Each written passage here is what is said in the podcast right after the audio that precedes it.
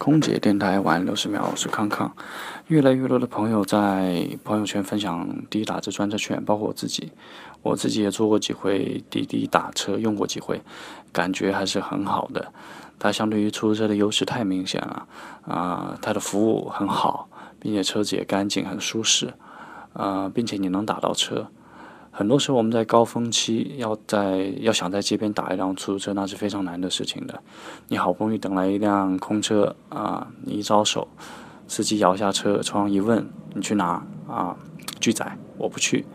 啊，他理由是我要交接班了，不顺路。这是让人很沮丧的一件事情。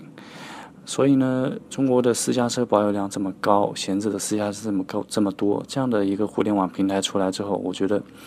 会导致传统的出租车行业受到很大冲击，最终的结果就是消失。我在深圳，祝您晚安。